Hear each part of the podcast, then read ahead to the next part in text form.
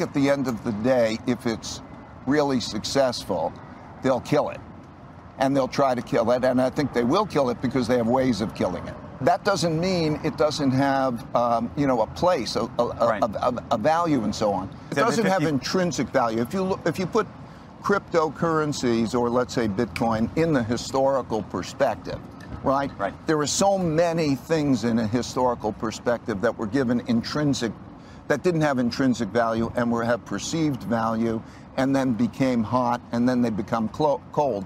And so it could be either way. You just have to know what it is, right? Right. I mean, like, it, you know, it, it could be tulips in um, in Holland, you know, and the intrinsic value. It, it, so what is the value? And then there are technological changes. I don't. I'm no expert on that. I'm just trying to say that right. You asked me my, what my opinion is. Take it for what it's worth. I'm no expert on it. I think it. Ha I think diversification values right. it, it matters. I suspect the real question that investors should be asking themselves is how much stuff like that do they have? Do, how much stuff do they have?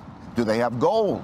Okay, should we be talking about how much you have in gold versus how much you have in Bitcoin? And do you have a diversification right. in those kinds of things that we might call intrinsic value money? Because we have a fiat monetary system, okay? Right.